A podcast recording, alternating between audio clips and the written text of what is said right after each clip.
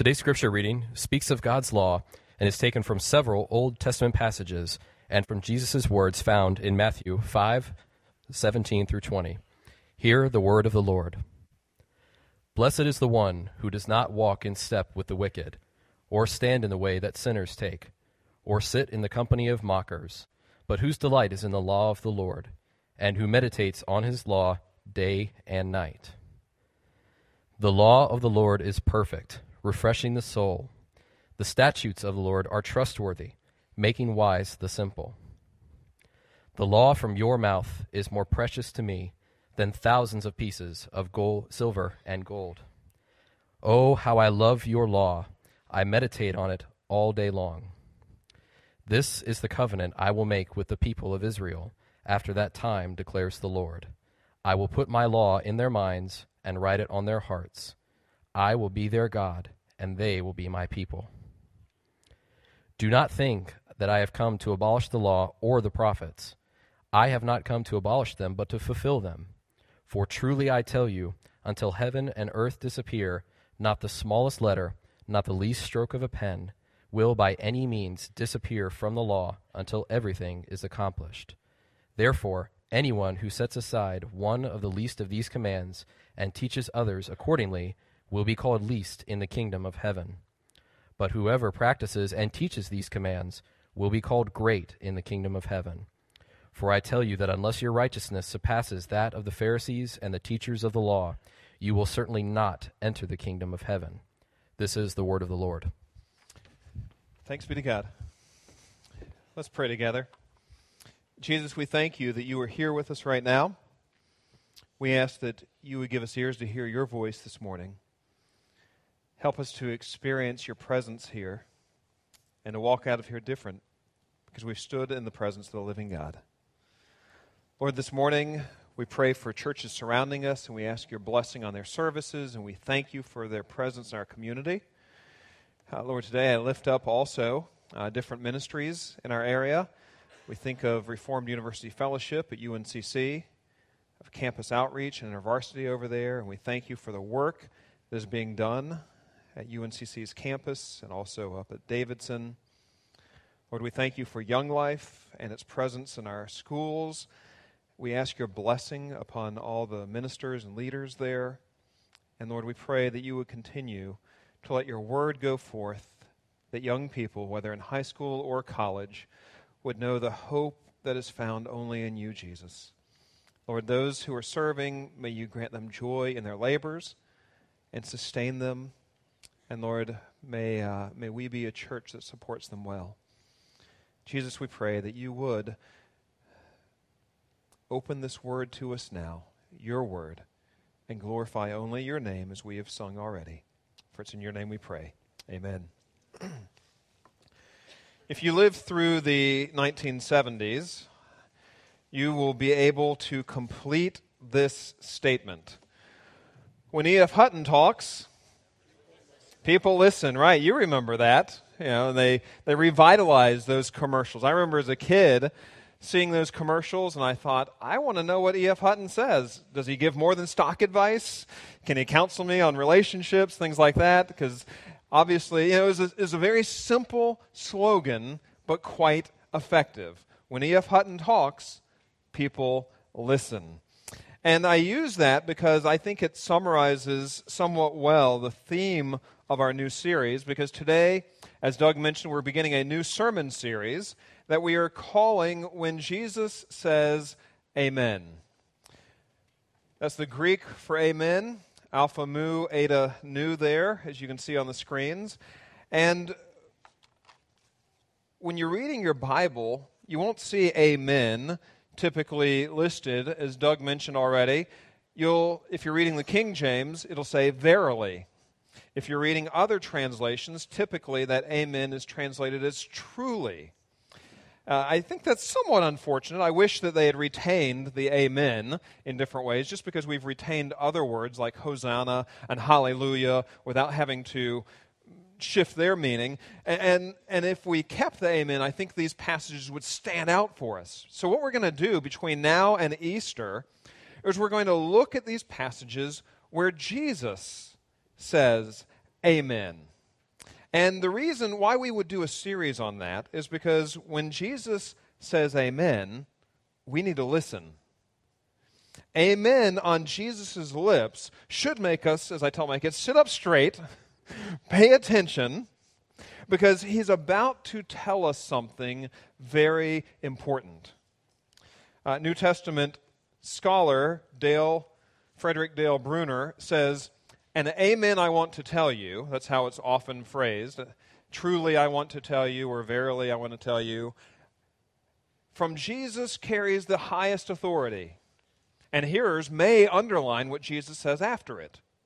The Jewish amen was usually spoken at the end of prayers or affirmations, just like we do. We close almost every prayer.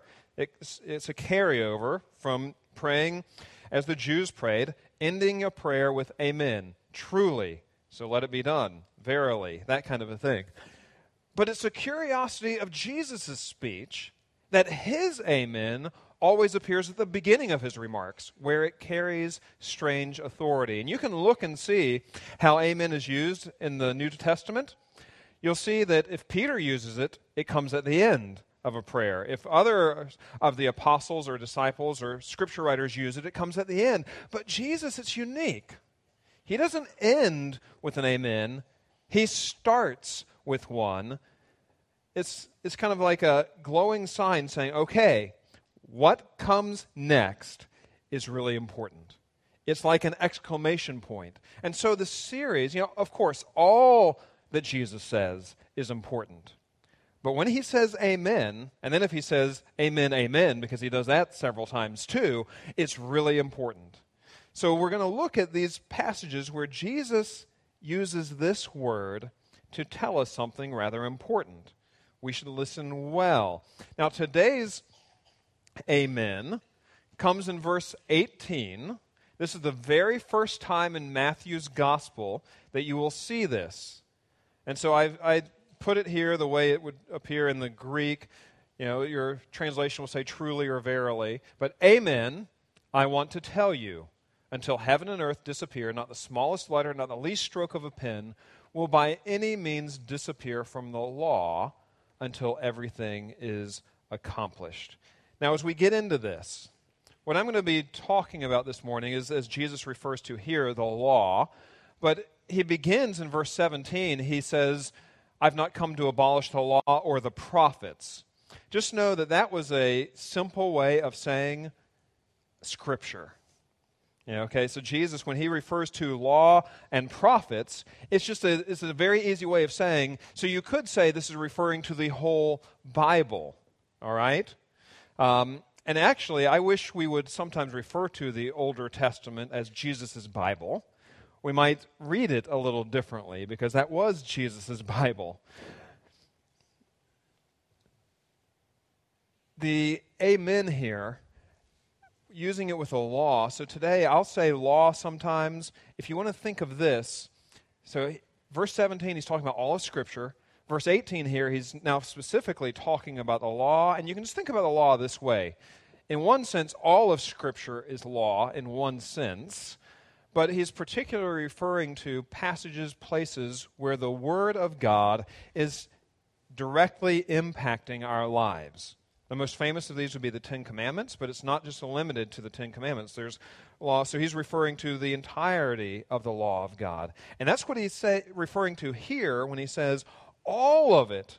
So if you want to go and you read the book of Deuteronomy or Exodus, you can find the law and you'll find it in many other places in the Older Testament. But when so when he refers to law here, he's actually referring to all of it. And what he says, his emphasis is this: I tell you, Amen, until heaven and earth disappear, not the smallest letter, not the least stroke, not a jot, not an iota will disappear by any means from it until the universe is remade. So basically, here's his emphasis the law is really, really important. It was important to Jesus, it should be important to us. And Christians get really confused about the law of God in different ways. John Newton, that may, name may ring a bell to you because he's, he was a well known slave trader in England who became a Christian and left all that behind. He's the writer of the famous hymn Amazing Grace and many other hymns that we sing today.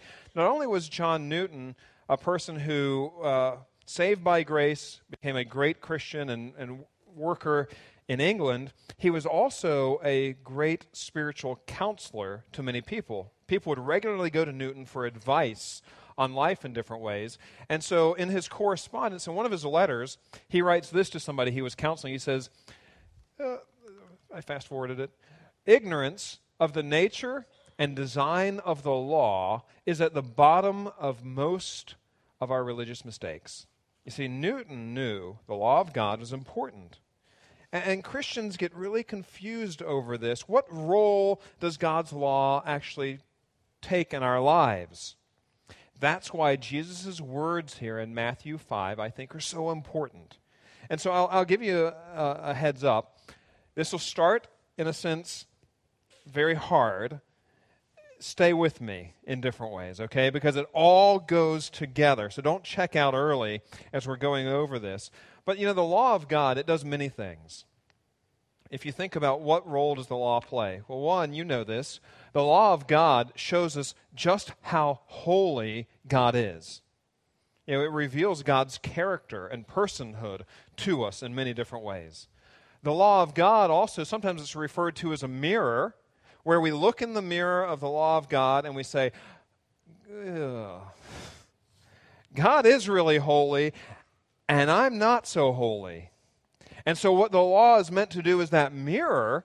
It's not just meant to make us feel guilt and ashamed, even though if you feel guilty, it's the law doing that. You know, God's law is meant to produce a right kind of guilt within people. We don't measure up. We're not as good as we want to pretend we are or how we fake it to each other. And what it's meant to do is not just to heap shame on us, but as we see how bad we are in light of the law, it's meant to make us run to the cross for mercy and grace. The law also, it's, it's a great way of helping us avoid the landmines in life. You can think of it this way God made the universe to work in a certain way, and God's law reflects that. And so the law is given to us, and the more we live by it, the more we will avoid catastrophic hurt in life. So when God's word tells you, uh, honor your marriage, and in honoring your marriage, don't commit adultery, that's a landmine. I'm not saying there's not forgiveness, but there's a landmine there that will cause hurt among many different people. And so you don't have to step on that if you will follow God's word in different ways. It helps us avoid things like that. Now, you may be thinking, okay, but I'm with Paul on this one. I'm not under law, I'm under grace. Okay. Just know that Paul was with Jesus on this. So they're not speaking contrary to each other. And so if you're thinking, well, I'm not under law, I'm under grace, what you mean by that is actually very important. Because if you mean this, well, the God of the Older Testament is different from the God of the Newer Testament. You see, the God of the Older Testament was angry, and there was wrath, and there was condemnation, and the God of the New Testament is a God of love and mercy and grace. What you're saying is God is schizophrenic. He is not. There is one God, and grace is woven throughout Scripture, backwards and forwards. So if you mean I'm under grace, not under law, and you're trying to divide God's word, ah, I wouldn't go there. Sometimes Christians will say, Well, I'm not under law, I'm under grace, and here's what they mean I can do whatever I want. Isn't it great? We're not under the law. We've been set free from the law, and so now we can go live any way we want. Go sin, and sin big, and sin bold, because you know what? There's grace. There is grace, but that attitude is not reflecting what Jesus or Paul is saying. You know, sometimes it's like the old ditty free from the law. Oh, blessed condition. I can sin as I please and still have remission. Meaning, yeah, go big, go sin, sin boldly, because God will forgive you anyway. We are not antinomians. We are not people who live morally loose lives because of grace. You see, Paul, I think, summarizes this quite well in Romans chapter 3 when he says, Do we then nullify the law by this faith, talking about faith in Jesus Christ? Not at all. Rather, we uphold the law. So, see, so you can't say that the law and grace are at odds, or Jesus and Moses are at odds, or Jesus and Paul are at odds. No. When Jesus says amen, he says the law matters even today. It has not changed at all. Uh, imagine with me. Say today, somewhere in Europe, all the legislatures of all the nations gathered together and had a big summit, and they voted unanimously at this meeting that from here on out, fire no longer burns. All right. So, all the nations, all the legislatures of all the countries of the world have said unanimously fire has changed. Well, you know what? The first man or woman who goes and puts the, his or her hand in the fire is going to quickly discover the law of the fire hasn't changed just because someone told me it's changed. You see, bound up in the nature of fire itself is the penalty for abusing it. So, the law of God is just like the law of fire. You never break God's laws technically. What you do is you break yourself on them. And Jesus is emphasizing truly, Amen. I tell you, even the smallest details of the law are important. We need to pay attention to this Amen because Jesus is saying, I want you to know and love the law in the same way that I know and love the law. So that's his emphasis, is that God's law really matters. And what he does in verse 17 before this amen and in verses 19 and 20 after this amen, he gives us some ways to apply that emphasis. And so we'll start with verse 19. Related to this, Jesus follows it by giving us a warning. Therefore, anyone who sets aside one of the least of these commands and teaches others accordingly, will be called least in the kingdom of heaven, but whoever practices and teaching, teaches these commands will be called great in the kingdom of heaven. I think it's safe to summarize the warning this way if you minimize God's word, watch out. Watch out. It is fair to say, because commentators all kind of agreed on this, that greatness in the kingdom of God, as Jesus is defining it here, is measured by our conformity to the law of God. You want to be great in God's kingdom? Honor His word. And to set it aside, as he says here, therefore, anyone who sets aside one of the least of these commandments, that's translated different ways. Sometimes it's set aside, sometimes it's translated relax. I mean, you just kind of loosen it a little bit. What it's referring to is you're kind of saying, this doesn't have to hold so firmly over your conscience. Relax a little. Yeah, this is pretty strict, but you can lighten up because the law has lightened up. God has kind of changed this. And Jesus is saying, uh uh-uh. uh The law doesn't change. And if you loosen it, watch out. It's kind of one of the scariest verses to me as doing my line of work is James 3 1. Therefore, you know, don't, don't teach. And if you do teach, know that you're going to be judged much more severely. It's like, oh, great. That, that verse makes me want to retire anytime I really start thinking about it. And I'll go pump gas or something because that's, that's heavy. But that's exactly what Jesus is saying here for all of his people, not just teachers. anyone who claims the name of Jesus who would say, taking his word and the law and sets aside, loosens, relaxes these commands, and teaches others, oh, don't worry about that. That was then, this is now. Watch out. It's a strong warning. Because Jesus is saying that our attitude to the law of God is actually an, an index of our attitude to God Himself.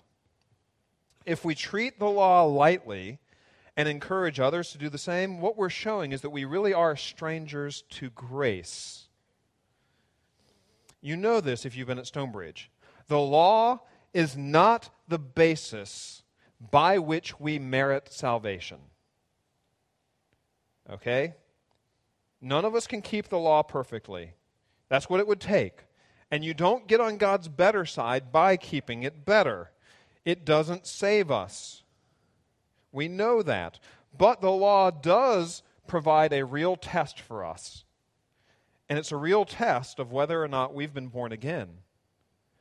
And it's a pretty simple test because basically, if you've been born again, you have a new heart given to you by God, and that new heart loves the thing God loves. It loves His Word. Those Psalms and other passages that Josh read a few moments ago, that's the heart of somebody saved by grace. I love your law, O Word, O Lord. I meditate on it day and night. It's more precious to me than silver or gold. That's what happens in a person who has been saved by grace. And you know what? We can fake it and we can, we can show a pretense of keeping the law. After a while, that's going to fall away because you just can't keep doing it in your own strength. And so, what Jesus is kind of saying here is I think it's fair to say this. In verse 19, he's saying, You can't pick or choose what you like and what you don't like. And that's what we all want to do. You realize that. You know, one of the great things of internet technology is the gift of Pandora Radio. And I use Pandora just because it was one of the earliest ones. Maybe you listen to Spotify or iHeartRadio, but they're all the same because you know this has set us free, people. Because, you know, when you're, when you're stuck in listening to FM or AM or even satellite radio, if you don't like the song, you can turn the station. But you got to change the station and hope that another station is playing something you like. Not so with Pandora Radio, because now you can create a station yourself that's all built around your personal preferences. It's an amazing thing because you, what you do is you go in and you say, I want to create a station, and so I'm going to create a Metallica radio station. And now, what Pandora Radio does, it says, okay, well, if you've created this radio station, it must mean you like a certain type of sound. And there are algorithms that are running constantly. And so what happens, a song comes up, one by Metallica comes up, and it's saying, okay, well, this song has a front man leading. It's got a double kick bass drum, which is just thumping. It's got antiphonal sound back and forth. It's got repeated patterns. And you get to, as you're listening to this song, at any point, you'll see at the bottom there, there's a thumbs up and a thumbs down. And you, at any point in the song, you click thumbs up. What you have just done is you've sent a message to the algorithm saying, oh, yeah, this is good stuff. And now it's going to say, I'm going to get more songs that sound like this one. You know, and then if something else comes up, you know, um, I, won't even say what, but you know, you get it, and you know, I don't like that, thumbs down. Okay, ditch that, and it's you don't even have to listen to the rest of the song. It stops immediately and moves on and gives you another song to judge right now. It's a beautiful thing. It has set, you know, it has set us free in so many ways. But here's the problem with it. Uh, we kind of come and create pandora's scripture or Spotify scripture. And, and, and the whole thumbs up, thumbs down thing, this is how we approach it. Okay, Jesus says he loves me. All right.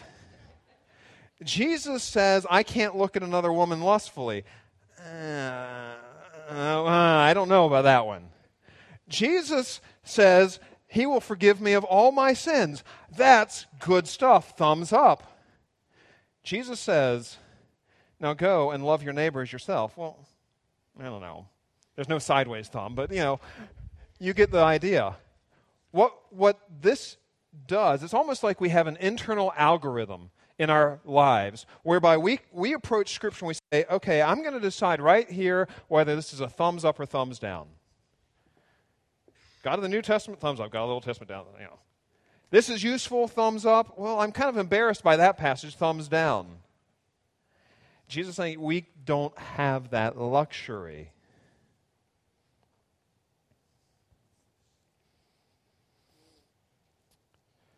In an age where customization of lifestyle and belief has become the norm, because that's what our culture tells us. You can customize your lifestyle, you can customize your belief any way you want it. That's the norm. Now we approach the Bible that way. It's like we have our own internal algorithm running all the time, sorting through and processing all the biblical data. Yes, no. And Jesus warns us against thinking that way at any level. Not the smallest letter, not the least stroke of a pen has changed, he said. Mal McSwain was a leader of Young Life in California and in other places, pretty well known guy. And he used to, when he would have his staff come in, he would do training with them. And one of the things he was known to say quite regularly, he paraphrased Augustine in this, but he would say, If you believe what you like in the Bible, you really don't believe the Bible, you believe yourself. That is so true. You see, our culture will say, this doesn't have to be your authority in life. This doesn't have to tell you. you. You can decide for yourself. You don't have to follow what this says about money. You don't have to follow what this says about sexuality. You don't have to follow what this says about who you forgive and how often you forgive. If somebody really hurts you, you have a right to bitterness and holding on to that bitterness for a really long period of time. You don't have to do what this says about ministering to widows and orphans and those in prison. You can ignore that if you want to. You don't have to do what is just by these words because our society will tell you what's just. You see, what this gets at is what has authority in your life? Is it the news? God forbid. Is it politicians? God forbid. Is it your own internal compass? God forbid. There is something that is eternal, that has authority, that we submit to. That's what Jesus is getting at. Jesus gives us a warning. He also gives us a surprise. Verse 20, he says, I tell you that unless your righteousness surpasses that of the Pharisees and the teachers of the law, you will certainly not enter the kingdom of heaven. And this statement was like a punch into the face to his listeners. This is like me telling you today, authoritatively, brothers and sisters, you will certainly not enter the kingdom of God unless you are more righteous than the Reverend Billy Graham himself. You your righteousness must exceed his. Because for the Jews, scribes, Pharisees, the teachers of the law, they were the creme de la creme. You see, the, the scribes were executors of legal documents, those most knowledgeable in God's word. They were the ones who taught children. And if you were really good at teaching, then you got to become a rabbi and you could even teach adults. Those were the scribes. You could liken scribes to professional religious people, seminary teachers, pastors, things like that. And Pharisees, those were the most religious of all the lay people. They weren't formally trained necessarily, but they loved God's word and they knew it well and they sought to live by it. And there was a saying at that time that went this way if there are only two men allowed to enter heaven, then one will certainly be a teacher of the law, a scribe, and the other will certainly be a Pharisee. See, at that time, those were the only people who really had a shot. And Jesus says, You have to be more righteous than them. This is staggering. And we say, I know, because you grew up in church, some of you, well, they were a bunch of hypocrites. Don't jump there. Yeah, Jesus challenged them. And why did he beat on them so much? It's because you don't beat a dead horse. You know, there's, there's, you can steer a horse that's still alive. He's trying to redirect them in different ways. These were people just like Stonebridge, my friends. They would have been the conservatives, not, not politically, they would have been the conservatives of what it meant to be a follower after God. They believed in things like miracles, they held to the authority of God's word. They said, We are called to follow it, not just whatever we or our Roman captors say. So, what in the world does Jesus mean? What he's getting at, the shortest way to say it is if you really poke them, you'll see that their righteousness is only skin deep. They have great outward conformity to the law, but there's no real deep, heartfelt love of it. You see, and Jesus is saying your righteousness has got to be deeper than just a mere outward conformity to the law. He's talking about a changed heart, a changed life. It's what some of the passages say, Jeremiah 31. I'll put my law in their minds and I'll write it on their hearts. I will be their God and they will be my people. What that is saying is there's going to, meant to be a love relationship. Ezekiel 36 I'll put my spirit in you and move you to follow my decrees and be careful to keep my laws. I see, having Holy Spirit doesn't mean that we disregard the law, because Spirit and law go together in this way. Holy Spirit literally writes God's law on our hearts so that we love what God loves. Craig Keener writes this He says, The kingdom grace Jesus proclaimed was not the workless grace of much of Western Christianity. In the Gospels, the kingdom message transform those, transforms those who meekly embrace it, just as it crushes the arrogant, the religiously and socially satisfied. Jesus gives us a great surprise your righteousness. But here, now, I've told you, this is heavy, heavy, heavy. Jesus, you know, you're saying, well, I wish you had started this way because Jesus started this way. He started with a gift, and I want to end with that. Verse 17 Don't think I've come to abolish the law or the prophets. I've not come to abolish them, but to fulfill them. Fulfill is the word I want to focus on here. It means many things. Most simply translated, what fulfill means means to raise up. It's the exact same verb used for resurrection. So, in a sense, Jesus is saying, I am going to resurrect the law. I'm going to fill it to its full. And here's what he's getting at in a couple of ways. One,